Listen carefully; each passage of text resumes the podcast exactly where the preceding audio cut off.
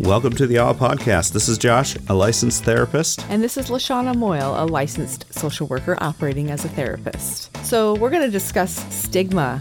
Yes. And I'm going to open with a definition of stigma. Right. And huge word. It's a huge word. Um, so, it's a mark of disgrace, right? So, that's really heavy and Ugh. ugly and. So I think we throw around the term stigma quite often, actually. And so a mark of disgrace is a huge way to define that because there is that negative connotation automatically ascribed to you. And ascribed it's kind of in your it. face and just applied right to you almost in a sense. Yeah. When you say stigma, yeah, people jump out and it's, oh, that's a bad thing, right? So there's just that negative thing that um, is directly attached to it. Right, and right. And there's a lot of talk about fighting stigma and breaking the stigmas Mm-hmm. down and making it easier to access and giving opportunities and things like that. And it's it's all attached to this giant umbrella term stigma. Um, and really it's a big producer of shame and guilt. It's it's saying I don't want to do that thing because of the stigma attached to it, because of the negative marks of disgrace, as you said, Yeah. attached to it. Um, and really, it's driven by assumptions, right? Absolutely. Yeah. I'm So- gonna go ahead. Okay, sorry about that, Josh. So, especially when we think about, you know, the stigma in mental health and therapy, because we talked about that, like what is therapy, and you know, there's a huge stigma attached to that, right? And there is. and it's attached to assumptions about what that is, what that looks like. What does that mean, right? What does that say about me, or you know, those assumptions that we have that others have about those things. Right. It's the questioning um, is it real? Is it really real? And then that almost societal piece of it drives our internal dialogue to say, maybe it's not real. Maybe I shouldn't be feeling this way. And that's not our authentic self. Right. And in sessions, um, and I'm not going to speak for you, Josh, but for me, with individuals, that is what they are questioning daily when I meet with them is what is wrong with me? Is something wrong with me? Should I be feeling this way? Um, so many times in a session, people will say, Well, I don't know. Well, maybe. Or so what they authentically feel about themselves that's coming up, they question because of what somebody else has said or um, what maybe they've perceived somebody is thinking about them. So that assumption piece and that stigma is huge. Right, right. When working in the field of addiction for many years, I worked with many clients who um, had this idea in their head that addiction was a moral failing and that maybe I'm not an addict, or to be an addict, you have to be, you know, living under a bridge with a brown bag and a paper, you know, a bottle, and, you know, I can't make it to the next go around without my next fix, right? And so that stigma drove people to away from getting help, right? To justify, and it also drove people to um, not admit when they needed those those helpings, right? Because that's a lot. That's a lot, right? Just to unpack right there. That is a lot. And I've shared, you know, my own experience in saying that I'm a um, Nar-Anon member, right? So I have contact with individuals who are the addict, if you will, right? And the stigma is part of the reason even the family members, the loved ones, the friends of those suffering from addiction don't want to share or are afraid of it, right? Because even those that love those individuals, um, there's a stigma attached there, right? All these assumptions Yeah. of what you should do, what you shouldn't do. Um, all those pieces also come. And addiction, yeah, has this huge stigma attached to it. Like you said about the addict, what they should l- look like or where they live or how that looks, right? And the truth is, addiction touches everybody, regardless of race and ethnicity and finances and education and, all that stuff. Profession and yeah, Yes. yes. And we want to reduce it to this thing, right? This easy thing to understand. And I think that's the complexity of mental health is it's there's so many different kinds of ways maybe even anxiety manifests itself and depression manifests itself and when you are struggling and, and you very may well be and, and i have as well you tend to re- resort to those images or those shoulds or those maybe i shouldn't be feeling anxiety or maybe i should just get over it or maybe i should listen to what the unwritten messages in society are telling me to do. And then I don't get help. And then I'm in constant conflict inside with my authentic self. Absolutely. And I think should and shouldn't also is attached to should I get help? Shouldn't I get help? Is there a certain level or a certain extreme at which I should know to get help? Or there are people that need help more than me, so maybe I shouldn't be going in to ask somebody about what I'm experiencing, right? So those Right. also come into play again and assumptions, right? Right. Yeah. Right. Right. It's all constructed. We know where it's constructed from the larger society and individuals who we surround ourselves with and and things of that nature. So those are all pieces of the complexity, but at the core of it, it is when we're having those should versus shouldn't battles within ourselves. That's the indicator. That's Absolutely. the indicator. Ask for help. Talk to someone else, right? Absolutely. And I think, again, you and I, we work in mental health. That's what we do, right? Right. Um, and we are gracious enough to currently be in a position where um, we are having these conversations about mental health much more often, not just with the individuals we work one on one with, but even in larger spaces, right? Um, but we still see that stigma. We still see the uncomfortability when the topic comes up, right? People may turn around, they may start to fidget, right? So there's still that Right. all that stuff going on, even though we are having these conversations and we are the face, um, if you will, currently within our spaces of the um, resource that is attached to mental health here. Um, and it, we're still seeing that, and we are still very much aware of the stigma. Yeah, and we know we see that because we hear questions like, is it wrong for me to feel this way? Or is it mm-hmm. wrong for me to think about something like this? Or is it wrong for that? Or or I feel like this feeling I'm having is, is so intense that I shouldn't be having it. And that that's the stigma. That's the stigma. That's applying a mark of in a, a mark of disgrace to ourselves Absolutely. and saying I'm disgraceful, so I don't deserve help, and we know that's not true. And last week we talked about vulnerability. So there's a stigma attached to that too, right? Being vulnerable, right? And what that means, right? That means that I'm weak or, right? And so, yeah, stigma, I think, reaches across, like you said, many, many areas within our lives um, all the time. It's something that we are battling, if you will.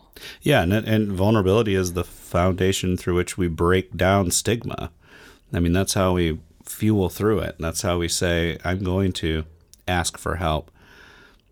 Maybe I'm going to ask, Am I supposed to be feeling this, right? Because those are good questions to ask, but it just tells us that the stigma is alive, but we want you to ask. Yeah. And that's the hardest thing to do, right? And that's where I think empowerment comes in, right? It takes a lot of empowerment to to reach out, but also stigma takes away and it disempowers as well, right? Because it can keep us sick, it can keep us not okay, it can keep us burdened by everything that we're feeling because someone somewhere told us or something somewhere told us that it's not okay to feel that. So because we want to not appear a certain way or a, and mention that we've failed, we don't want to ask for help. Right. Right. And I um, have spoken about, well, maybe I haven't yet, but that I battle with being anxious, right? And so the stigma attached to anxiety, right? It is, it's disempowering. And so, um, again, I just spoke about in moments when in this space, right, we address groups of people. And it's something that I get incredibly anxious about, right? Yeah. And so initially, I feel very disempowered um, in the sense that, yes, I feel anxiety and prepping for that. And man, I don't want to, you know, I don't want to do this. I'm, what if I fail? What if I sound like an Yeah, idiot? What if, right. you know, all that stuff happens? And then generally the opposite happens when I'm in that space, right? And if I share that about myself, it becomes even more empowering because I think the individuals in the room are like, oh my gosh, this person, you know, she's saying that she gets it and, you know, she understands it, right? So Right. um, I think, again, keeping that internally um, and questioning, like you said, that battle, that internal battle with myself, but then actually opening it up to others. So taking it from a disempowering space to kind of more of an empowering space in terms of sharing that. Right. And and most people that I've worked with, when they've shared their most vulnerable selves, they begin to stand a little taller. They have sort of those building blocks of being aligned with who they are, right? Even if it's a flaw, even if it's something that's deemed as weak, or even if it's something that someone else is telling you you shouldn't be feeling, they say, I feel empowered because I can sit with that piece of me and know that someone can validate me with that piece of me, right? Because yeah. I have a tremendous amount of anxiety too. I walked into a presentation today um, just feeling nervous. And I presented to the, a group of nursing students, and I've presented to nursing students quite a few times, but I'm feeling nervous. And, and of course, I walk into the room, and the thing that's on the screen is bowel movements. They're talking about bowel movements. I'm like, uh oh, am I gonna be able to like stay on task and stay focused to talk about depression and anxiety? Is there stigma attached to bowel movements? I think so. I think so. But you know, I've never been able to end a presentation by saying happy bowel movements. You know, learning. Um, but I did that this time. But when you're sharing that, like automatically I said I'm distracted. There's there's you know this bowel movement thing on the on the on the screen and there was some some body parts on you know fake body parts on a table that they were examining and studying and things like that too. I said I'm distracted guys. And so I went to my outline. I kind of regrouped myself and just went from there, right? right? And then you build on that, right? Absolutely. Yeah. Absolutely. Yeah, I generally open with saying, you know, I'm sweating, right? Because I'm here to talk about anxiety and depression. And hey, I'm sweating, right? My anxiety is physically yes, manifesting yes. itself, right? Yeah. So just seeing how that can grab attention. Yes, get you on focus, see who you can engage in the room, but just that piece about sharing, right? Admitting that, um, right. um, being vulnerable in that moment. So yeah, yeah. And much of this podcast uh, involves a lot of sweating and and being uncomfortable too because it's brand new for both Lashana and I, and um, we try to be vulnerable on, on air and to make sure we're being real and being authentic and and really our mission is to provide some sort of help within each of these episodes for someone out there. Yeah, and stigma is a huge part of that. And I'm going to um, take from the American Psychiatric Association because more than half of the people with mental illness don't receive help for their wow, disorders. Wow. More than half. I was blown away by that stat. Yeah. It's pretty big. Um, and so that's why we're here, right? We're trying to break some of that down, if you will. And yeah. part of that is us being vulnerable. Absolutely. And, yeah. Absolutely. Because stigma is the pathway. You know, public stigma is those bigger items of stigma that um, those assumptions are placed on roles. And then we take those and we turn them internal to our internal dialogue to I'm not good enough and things of that nature. So I think, you know, with that being said, it's oftentimes a pathway to guilt and shame. But our way out of that, like we talked about, is to stand on our, to be vulnerable, stand on that, and continue to stand a little taller each day. So, how do we use stigma and basically break down those barriers? I'm jumping ahead of myself in the outline here a little bit, but how do we break down stigma? Well, I think we just have to start talking about it. We have to acknowledge that it's there. Um, and, you know, everyone defines normal differently, but that it's normal, whatever that means, right? Because it might mean something different for you than it does for me. However, whatever that is, we should be talking about it. Um, right.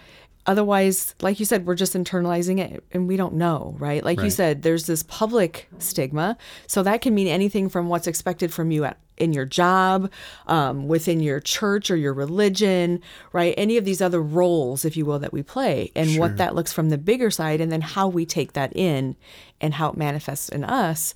But we've got to talk about that, right? Because chances are likely, like you and I are saying, people understand that. They've been there too. Yeah. And yeah. so opening that up really can change the dynamic. Right, right. Having, you know, lived with anxiety and depression for a number of years and knowing the kind of roller coaster ride it can put us on a lot of times, I think it, it does help to talk about it. It does help from my perspective to educate people on it as yes. well in yeah. those presentations that I was talking about, and Lashana does them as well. And it helps to understand that about each other as coworkers, I think, right? It does. When we know what's going on in each other's life, and, and sometimes we question if we overshare our personal lives with each other, but a lot of times it helps us hold each other up stronger and, and, and support each other better, I think. Yeah, it's been fantastic. So thank you, Josh. You're fantastic there.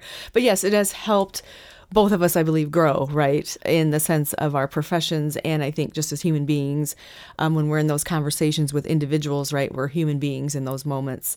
Um, the other thing I think, um, the other way that we help to break down um, stigma, of course, is to be conscious of what we're saying, like the language we use, right? So we got to give it a name too.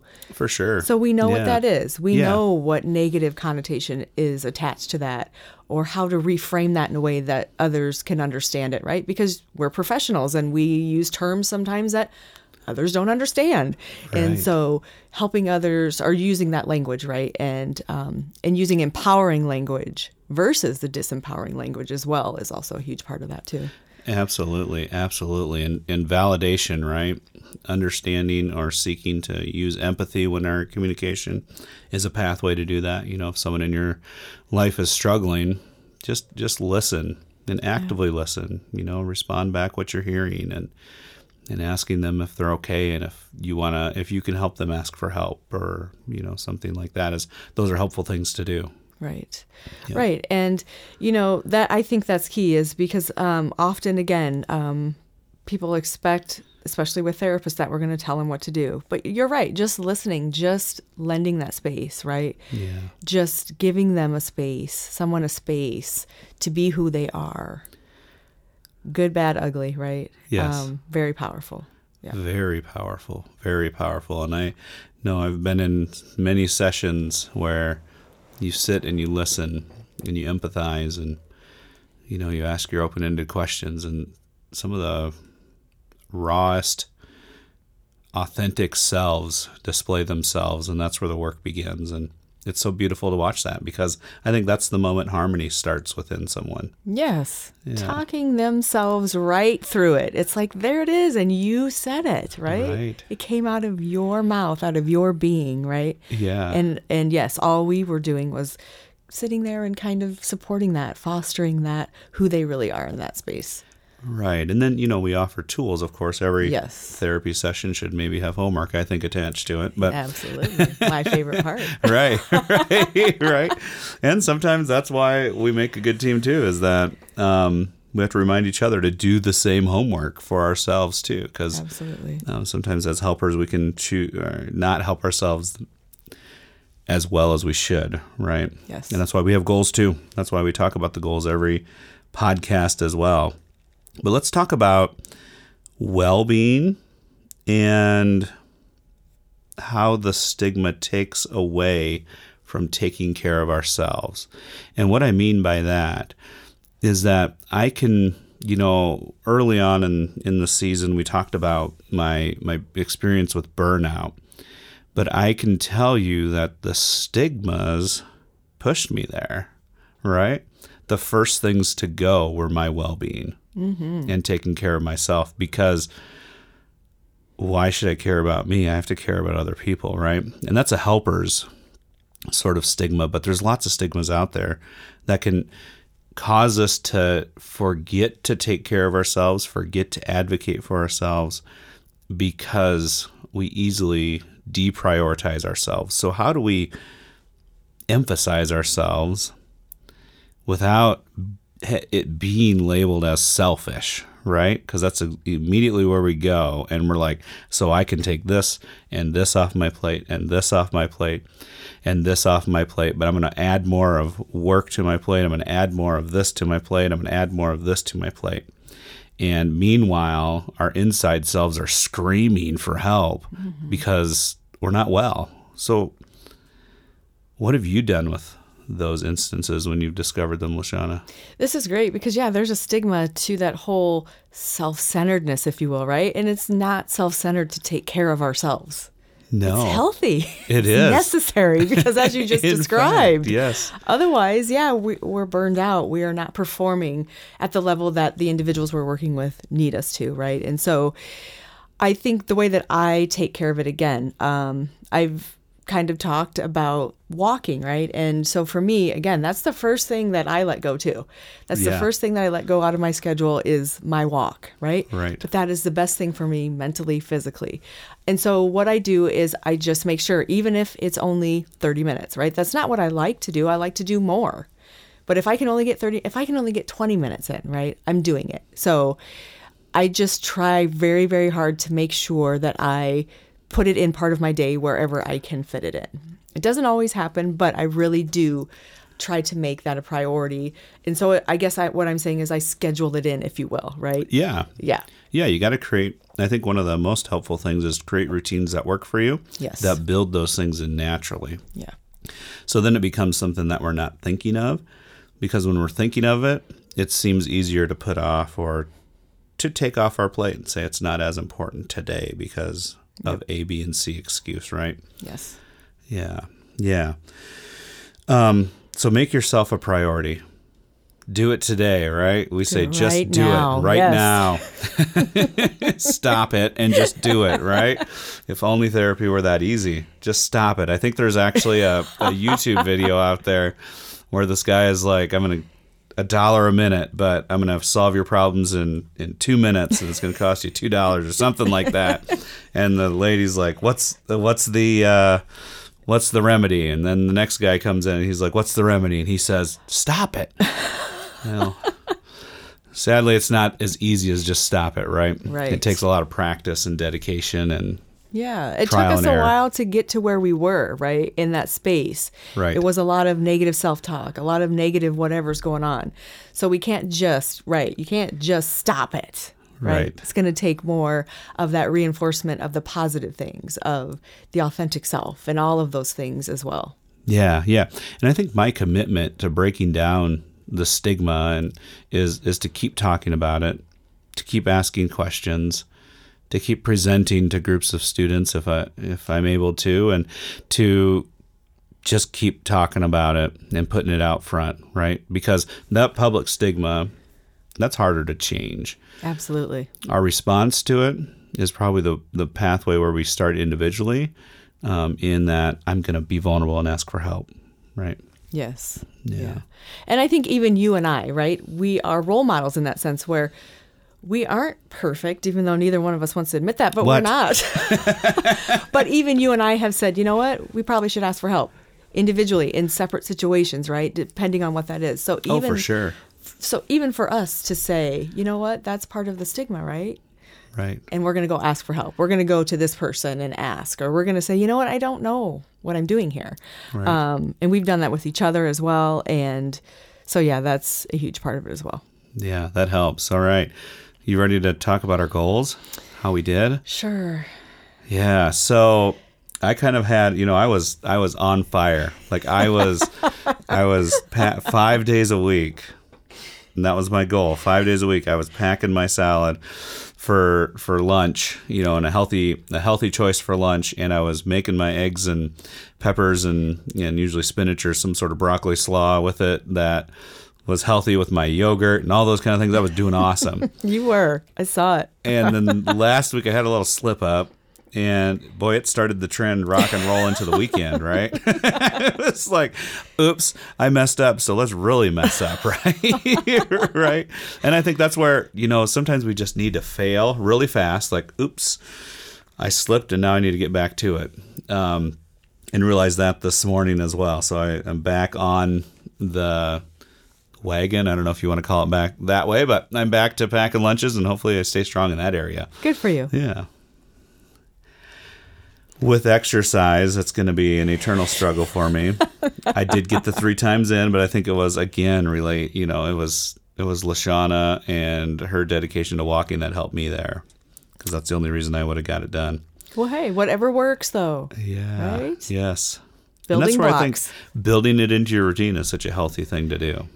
It's helped, but it doesn't always work. Right. So, for me, my goals. We'll start with reading. Um, I got in one chapter this week. nice. One chapter, and I know I talked about a time frame. I said I wanted to have. I think, uh, was it eight books? It was something like June, maybe was it a book every two weeks, I think, maybe something or like that. So Yeah. I I'm falling behind there, but Yeah. I did. I did. I read a chapter, and um, what I find more um, exciting about the goal is it's actually I am enjoying this book. So the material is engaging. Oh, wonderful. Yeah. Yes. So even though I didn't maybe get as much of it done as I wanted to, I did do it, and it was good information. yeah. What's um, the book on? What's the book about? It is actually about addiction and Oh, um, societal, right? All these Right. pieces, all of these various pieces, and stigma and the moral failings and all the things you kind of mentioned, right? Yeah. Um, and about um, just societal pieces, how that plays a role,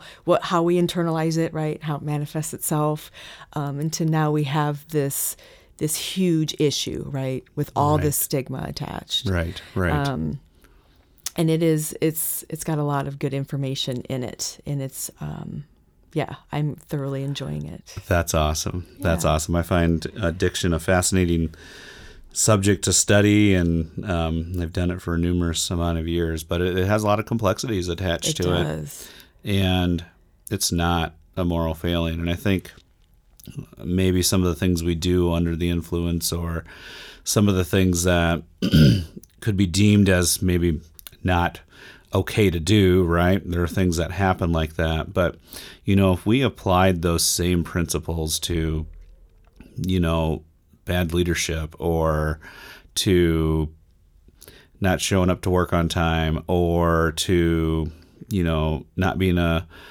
a healthy husband or a healthy wife or a healthy spouse or a healthy partner, we'd have a lot of moral failings all around, right? Absolutely. It's not just sticking to one thing, right? yeah.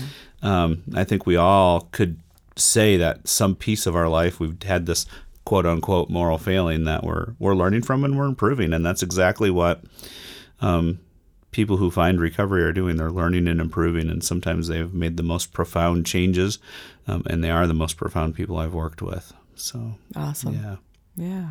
That's fantastic josh. Thank you um, my other goal, of course, is to assert myself. Yes. And, um, you know, I, I, I don't know how well I'm doing in that arena for this week either.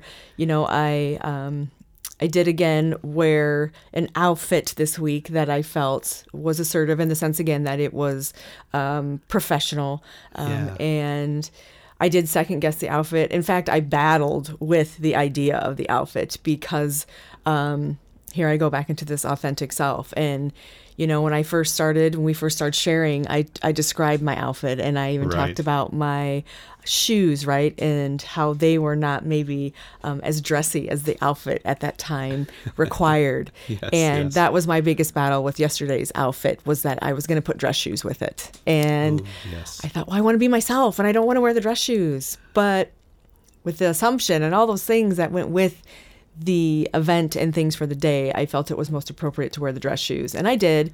And it was an assertive and empowering um, outfit overall. And so in that sense, I did, I did assert myself. Yeah, and she, you know, if I may say, ran the event like a boss. Well, thanks, Josh. Thank I sat back much. and enjoyed and, and did my part of, of helping, but uh, she did a wonderful job. Thanks. Um, and I also remember a conversation we had this week where we were we were bantering back and forth about how to be assertive in certain situations. And you know, we talked about the power of suggestion, and Lashana did that this week. She suggested like a self-assessment type of thing, and or an, evaluation process actually. And it was it you know we we put it out there. She put it out there. You know, and I think that was an assertive thing that sort of made her uncomfortable, and it's making her uncomfortable that I'm talking about it right now. Indeed, but yes, again, and yes, that's why you know you and I work well together. Like you said, we we do. We empower each other. We have those um, supports for each other. So the same as we do for our clients, um, we do for each other. And thank you. Yes. Um, and I, didn't think it's important for you too to find that. If you if you've found someone that you can do that with, amazing, right? It doesn't Absolutely. have to be twelve people that can do that with you. It can be just one quality person that does it with you. Yes. Um, but you need that support system. Yeah, absolutely. Join us next week as we discuss conflict. This is Lashana. And this is Josh. Stay authentic, well, and empowered.